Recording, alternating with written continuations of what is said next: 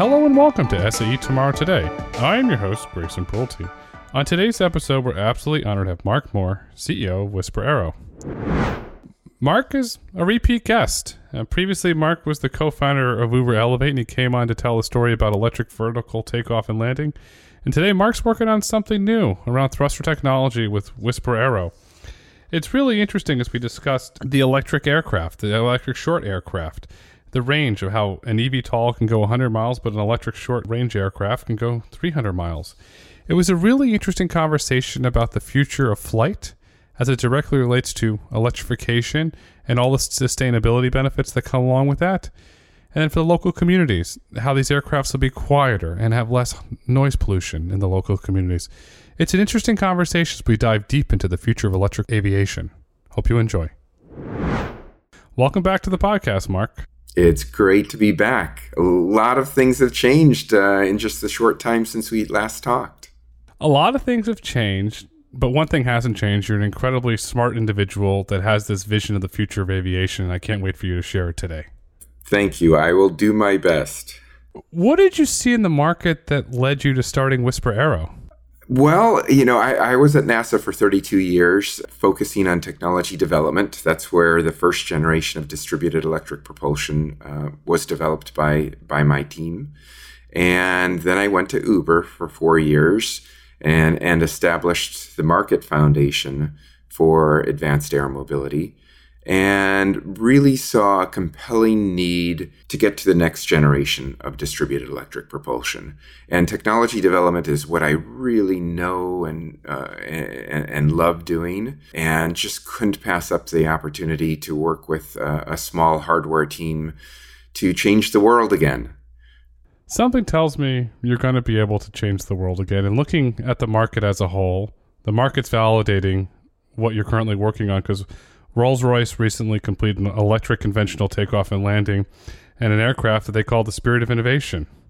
Is this the first inclination that this will become a commercialized market? I think there's a lot of indications of several different electric aircraft markets, right? That that's a fantastic effort by Rolls-Royce. As you mentioned, that's electric conventional takeoff and landing aircraft.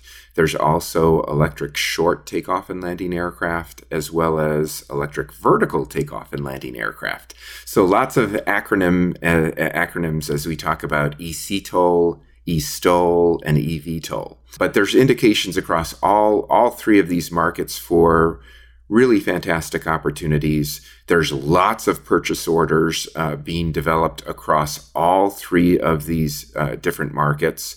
Um, they they really serve very different portions of the market. eVTOL is much more about the urban, the, the really dense metropolitan areas that are highly congested and going very short distances, while eCTOL is about regional and rural access that utilize the existing 5,000 small airports that are in the United States and then eSTOL is about something in between, where that infrastructure doesn't exist while heliports and small airports do. It, it, it's trying to find this middle ground of airports that are three to 600 feet long and can be co-located with, for instance, uh, a, a Amazon distribution center or something like that to be able to move cargo between different kind of business to business uh, locations. And with the eSTOL, how about passenger? If you look at the Hawaiian Islands, the flight from Maui to Lanai, it's a 10 minute flight. Is that something where that could be used in the tourist environment? Yeah, and so you're hitting on something that's really important, and that is, you know, electric propulsion and electric vehicles in general are just are wonderful in so many ways and really can drive to very low operating costs, really sustainable, low carbon um, uh, transportation solutions. But they have a limit, and that is range. You know, the most that you're going to be able to get out of a battery electric aircraft these days is about 300 miles uh, for an EC eCTOL. For an EV eVTOL, it's even shorter than that. It's it's, it's about 100 miles. But the example that you pointed out, you, you know, a, a flying uh, uh, between the different islands in Hawaii, shows that there's many different perfect fits between electric technologies and what batteries can already do today and what customers need. Because those flights uh, uh across the different Hawaiian islands, you know, are typically on the order of, uh, of 30 to 40 miles. And no trip is longer than 200 miles. And it's not just Molokai, right? It's it's the Cape Airs in the United States in the Boston area. It's the Caribbean. It's it's it's actually right where we live in Tennessee, where if I want to get to to Nashville, which is the closest big city, that's an hour and 45 minute drive. Yet in one of these uh, electric aircraft, you know, that's a 20 minute flight. So to me, this is a, an incredible opportunity for electric vehicles, in this case, electric aircraft, to drastically shorten the distance and jump over physical barriers. And, and you can't do that with ground vehicles. So I've flown Cape Air. I flew it at one time um, going to Nantucket out of Boston. I've flown it from from Puerto Rico going to an island in the Caribbean. And it would seem this would be a lot more sustainable way to integrate and not all the pollution. Is that another benefit to this? It's a more sustainable way to travel. Well, that's certainly what's motivating me. You know, I, I am definitely top of mind person of uh, of seeing what the future needs to be in terms of sustainability across the board, and transportation um, is a polluter right now, and we need to take big big steps to have all portions of transportation uh, have a much more sustainable path. So with aviation and especially, you know, these these these smaller aircraft tend to be less efficient. In fact, general aviation aircraft, most of them use leaded aviation fuel. And especially there's recent studies like at the Reid-Hillview Air- Airport in San Jose where they're really starting to understand that even low lead fuel, which is what avgas is, just needs to go away, right? Um, and the wonderful thing about these electric aircraft is that there's zero emissions in flight. But even more than that is that there's really incredible opportunities to make them zero emissions across th- their entire energy life cycle. Um, many small airports are already introducing solar farms because if you think about a small airport, they they typically have you know on the order of uh, 50 to 100 acres. Most of that land is just grass, and there's a perfect opportunity to to cover the, that grass with uh, with solar cells. Um, obviously not on the runway itself, and essentially have that electricity coming from renewable sources. So when you can do that whole system innovation of having green energy and green transportation, then it's just a holistic solution that is, in my opinion, uh, what the future needs to be.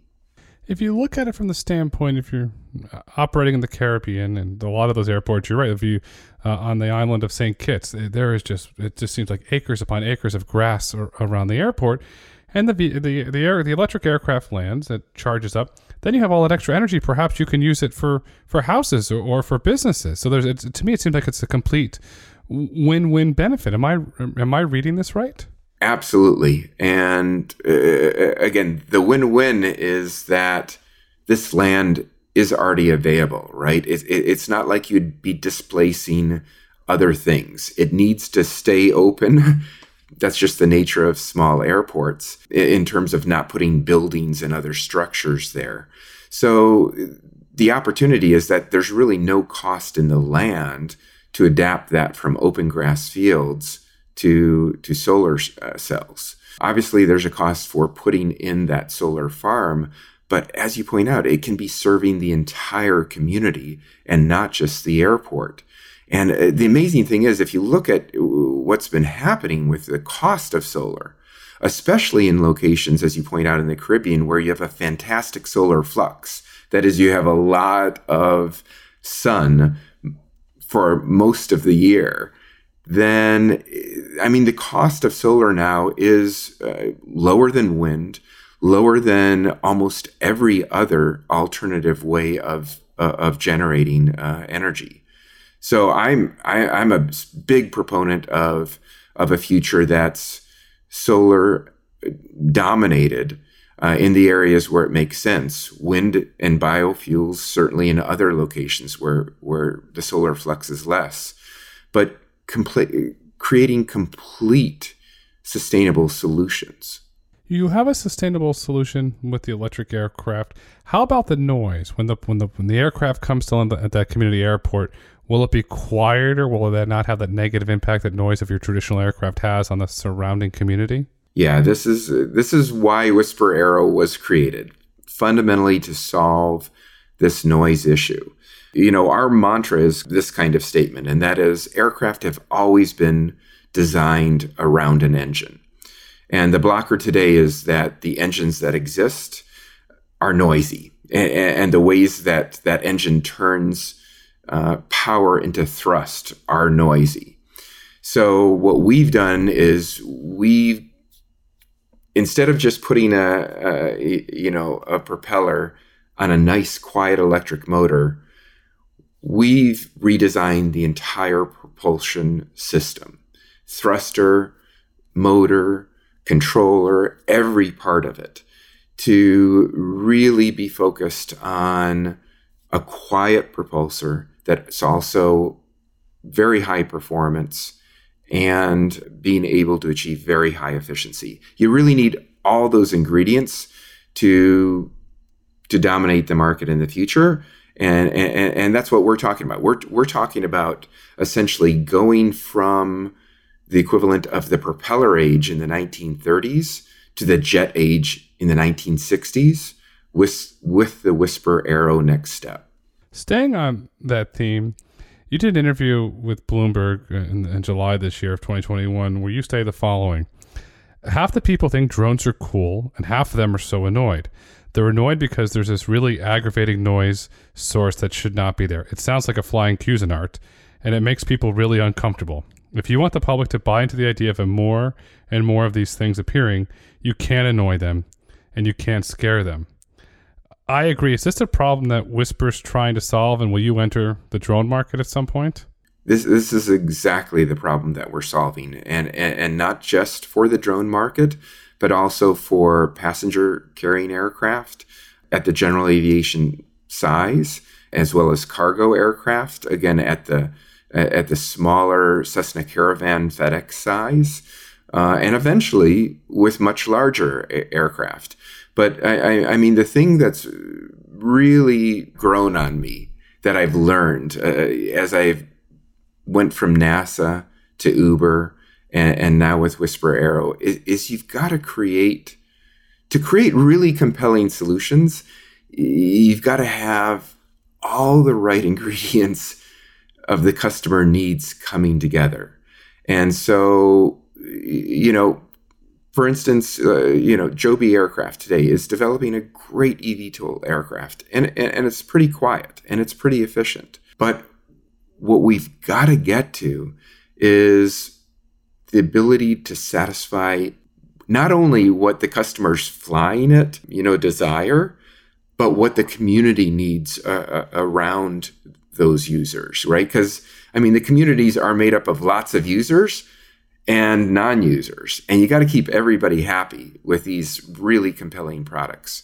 So, yeah, what we're focused uh, on achieving, and we've actually already demonstrated it in the lab, is thrust propulsor devices that are so quiet that the communities will accept these aircraft flying around because they can't hear them.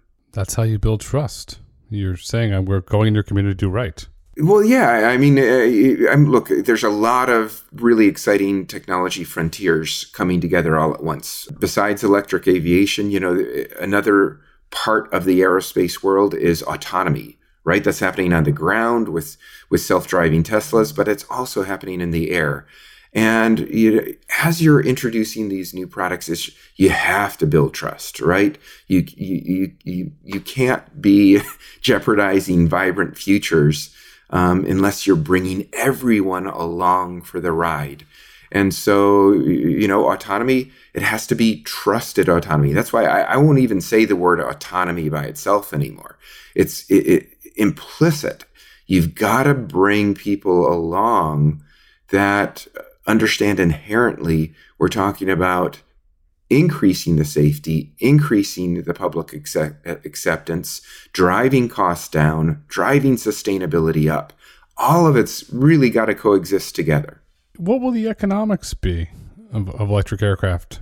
Well, that's that's where th- there's a good and a bad side. So the, the bad side is they're just as expensive to to build and sell as regular aircraft. In fact, if you look at the automotive world, you could say, well, Tesla's a heck of a lot more expensive than than a, a regular General Motors car.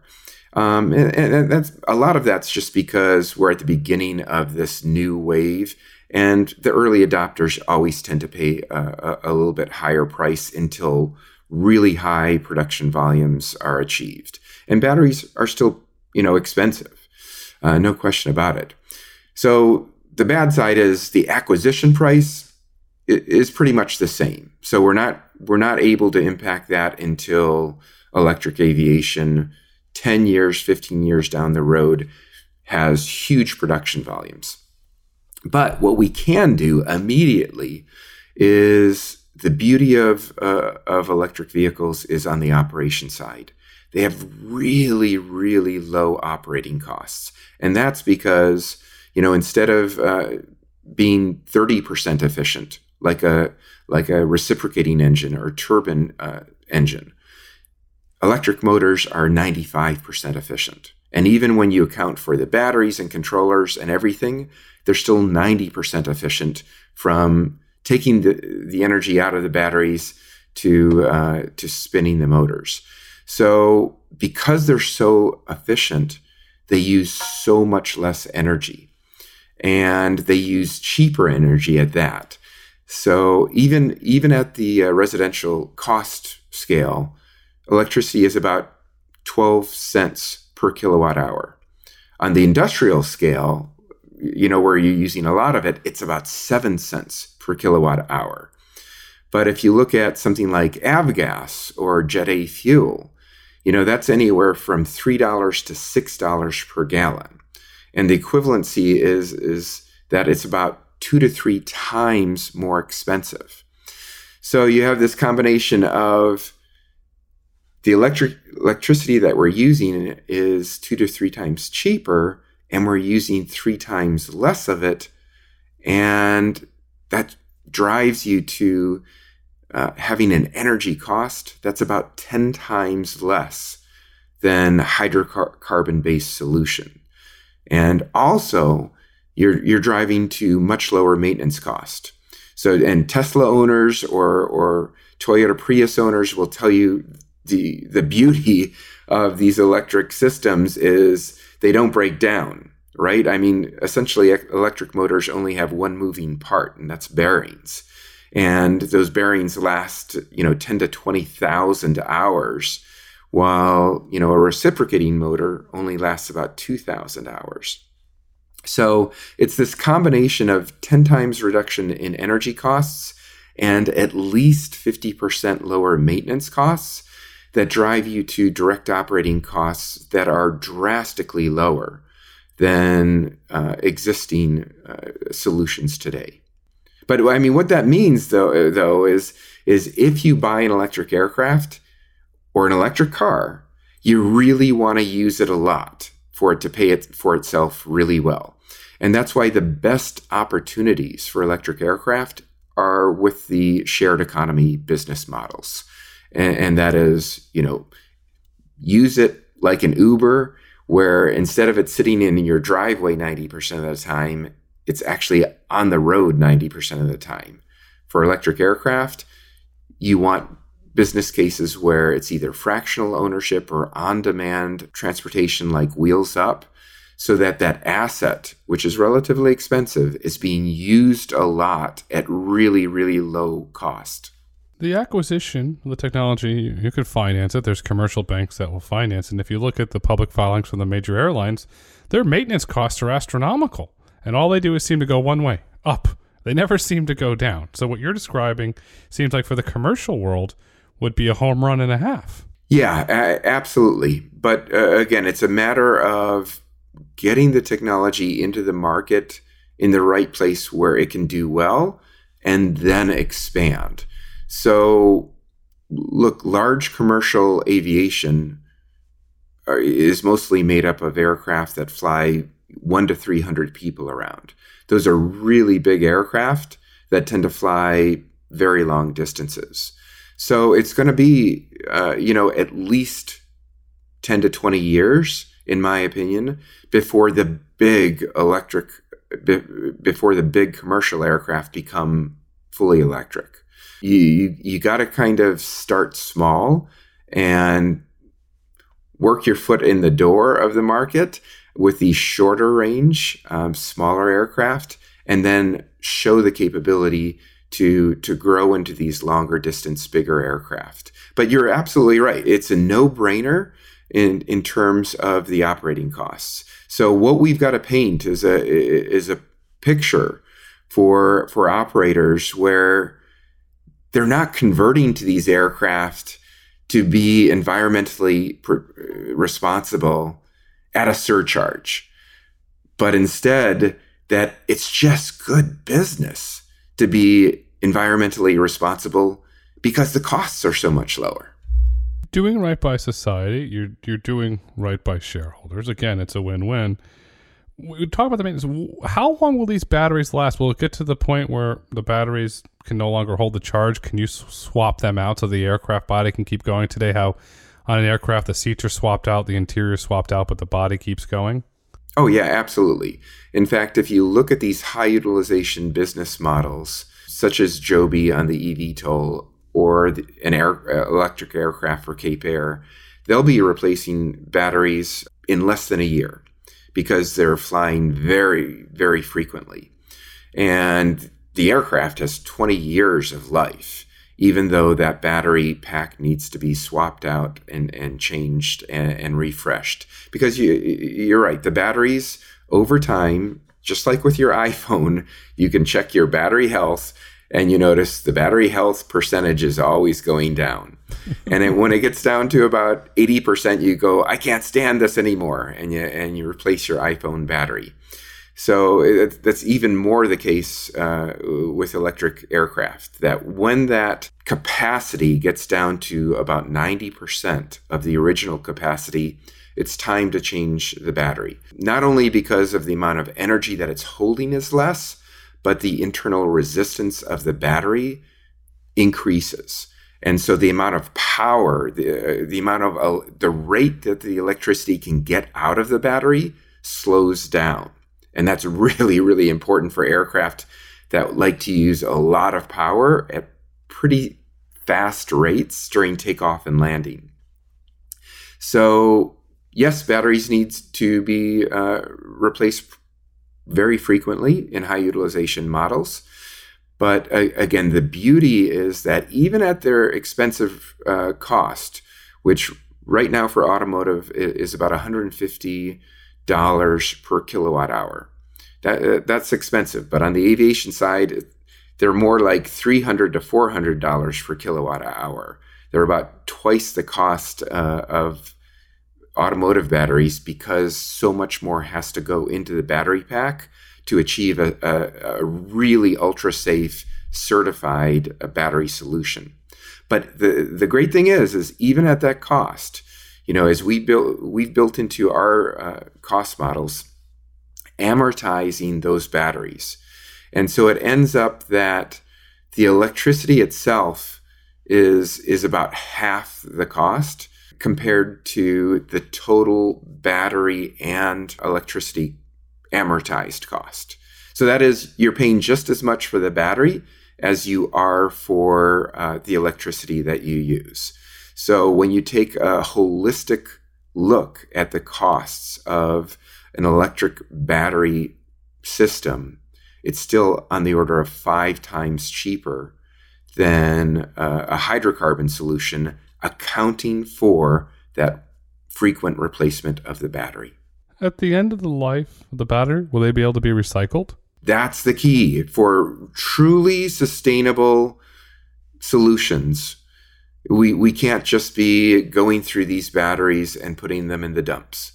And, that's why I'm really excited about uh, the latest step that JB Straubel and, and other pioneers in, in the electric vehicle world are taking to raise billions of dollars to set up recycling uh, solutions for batteries.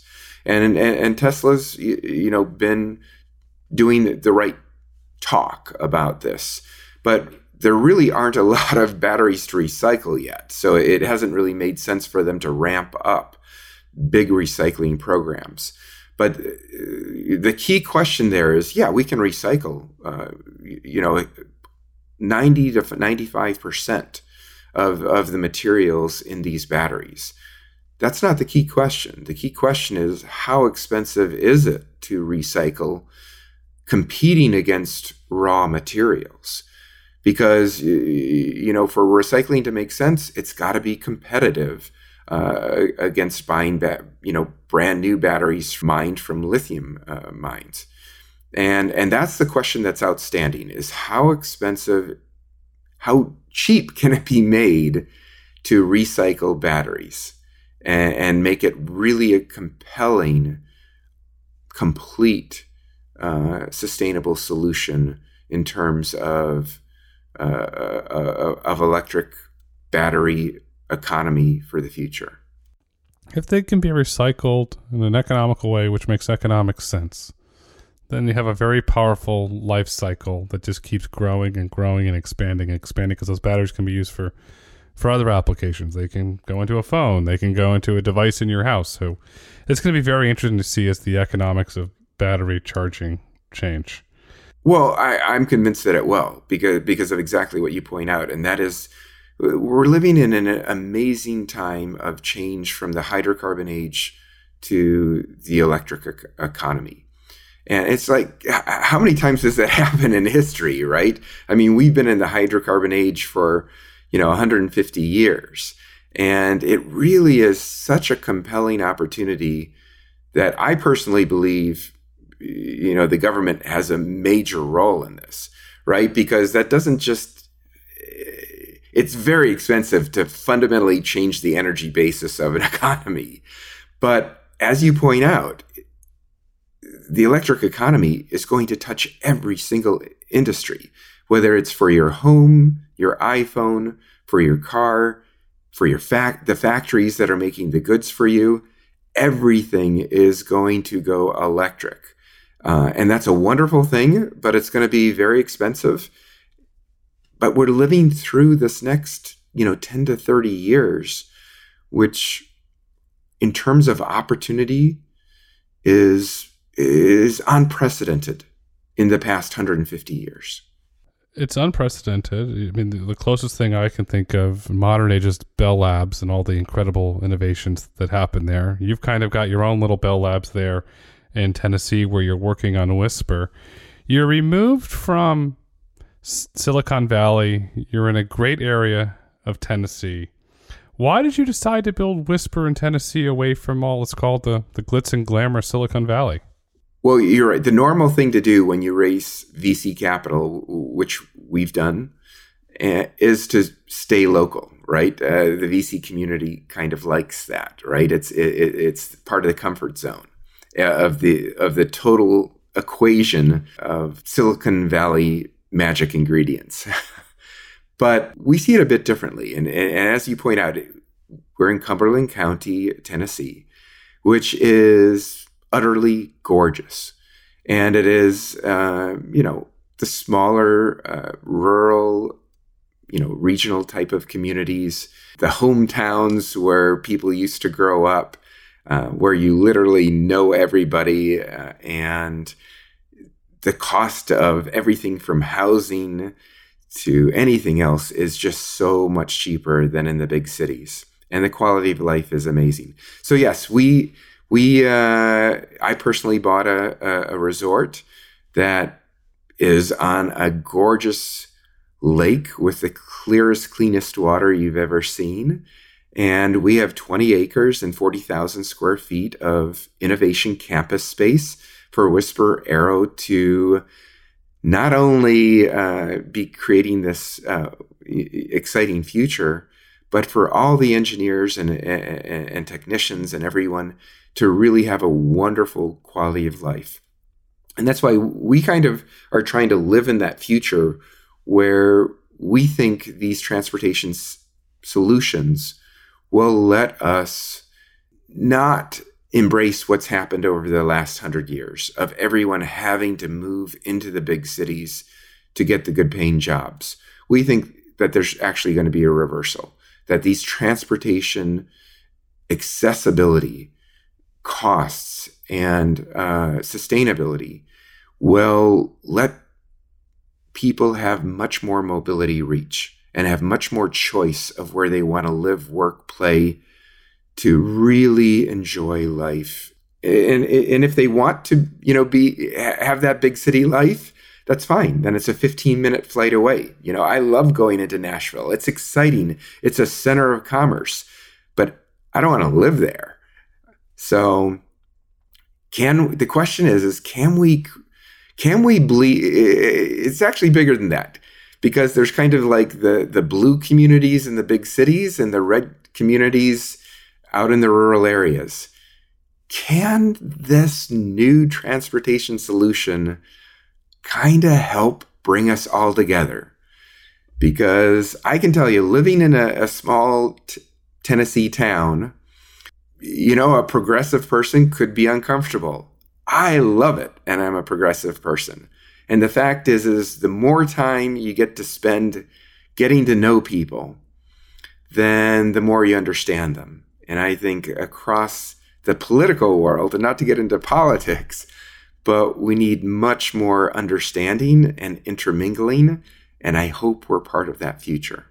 I fully agree with you. I say to individuals, have a conversation with somebody you don't agree with, you might learn something, or read a book of something you don't agree with, you might learn something, and look at it at it uh, through a different lens and different point of view. But you're in Cumberland County. Johnny Cash hung out in Cumberland County. I believe you own a house there. But you got the Cumberland County Playhouse. You've got some incredible musicians that go through there. That's right down the road. And on the other side of your property, you have an airport. It seems like you've got this perfect little harmony. You can fly into Nashville when your aircraft's ready. You can go see great country music before it goes famous. It just seems like you've got this beautiful little slice of paradise.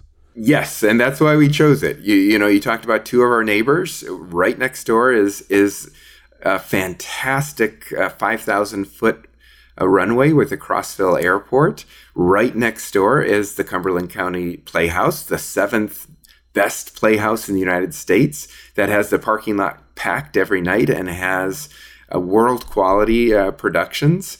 So, uh, you know, so, some people think, oh, yeah, this is really interesting. We've already hired, uh, uh, we're, we're at about the 20 person level. And I can tell you, some people that we go to hire say, oh, you're in rural Tennessee. I would never move there. And we say, oh, come for a visit. And they spend two days with us and they go, oh my gosh, I didn't know I could have a life like this.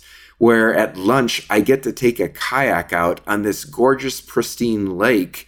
And then in the evening, I can literally walk a hundred steps over and see this fantastic show.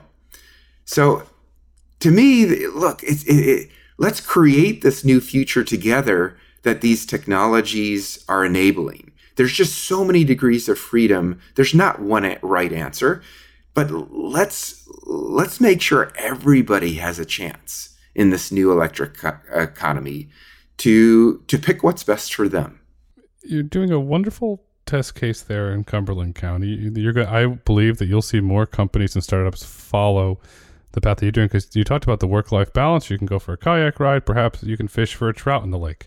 Bass. It's a really great. It's way. bass here. Bass. Yeah, we we just got six two nights ago and and had a fish fry together it's a great way to build a bond is you've scaled up large organizations you've worked in nasa so you understand as these teams get big but you're going to have that core bond as, as the company grows and eventually go to the next step. You'll have that core bond because you had that special time together um, down in cumberland.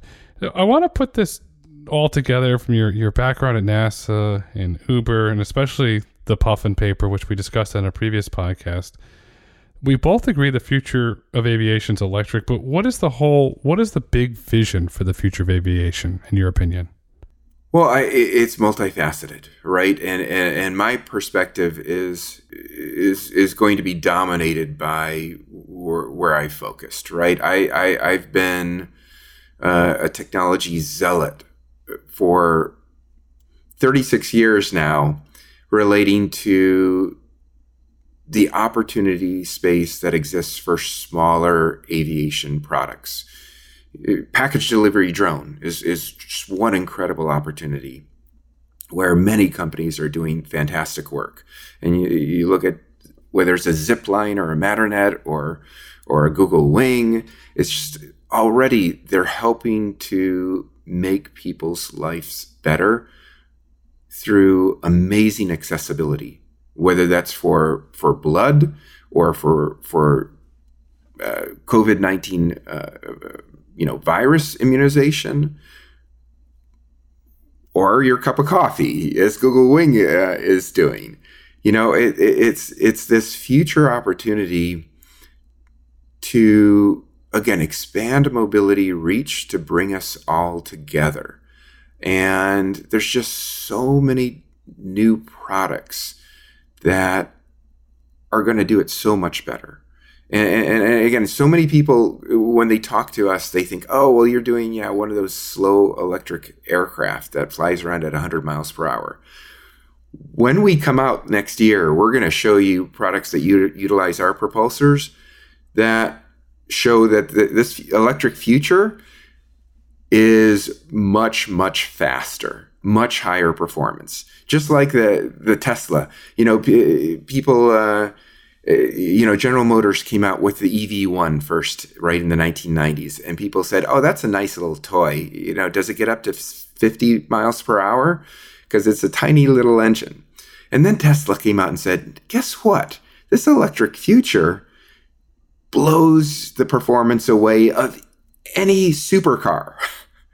and and you know, you get in one, and the acceleration and the driving performance is insane we're just about to do that this next year with small aircraft as well, where we're going to show electric aircraft are not about low and slow, but about fast, efficient, ultra low noise, and in every dimension that you'd want, just amazing machines.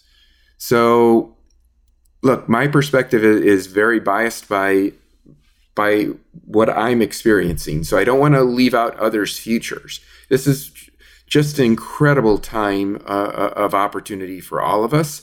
But it's like, let's not, you know, huddle in dark corners um, and, and keep talking about, you know, how we can go the old way. You know, let's embrace the sustainable future that is so much better. And I, I just wish there wasn't so much arguing about it because really the facts are very clear and the opportunities are even more exciting than the facts. You're about to have your Roadster moment next year. And when you do, we love to have you back on when you could fully talk about the product. I would love to be back and actually show you what, what's under the hood because this is big and bold, and uh, we can't wait to share it with the world. Fantastic. And Mark, as we look to wrap up this insightful conversations, what would you like our listeners to take away with them? I'll, I'll start by saying this. I, I'm just super appreciative of the opportunities that I've been given, right? I mean, to be able to work at NASA for 32 years and have the the freedom to grow and innovate. I mean, that's what that's where distributed electric propulsion was created, right? With with taxpayer dollars. And now every single company uh, that's doing electric aircraft across the world is, is, leveraging that technology basis. So it's like there's a lot of really great engineers doing uh, great work, and and frankly, I've gotten a lot of uh, attention. But there's a lot of others who have done better work than me who are underappreciated. So I, am thankful, and I, I'm also thankful that we're entering new days where engineers have the opportunity to to really craft the future In the past, engineers were just kind of small cogs in the business development world, right? And the business guys were in charge. But now, as you know, the Larry Pages and the Elon Musks and other engineers have made fortunes, they've really helped to kind of let the engineers have a more of a starring role to to shape things.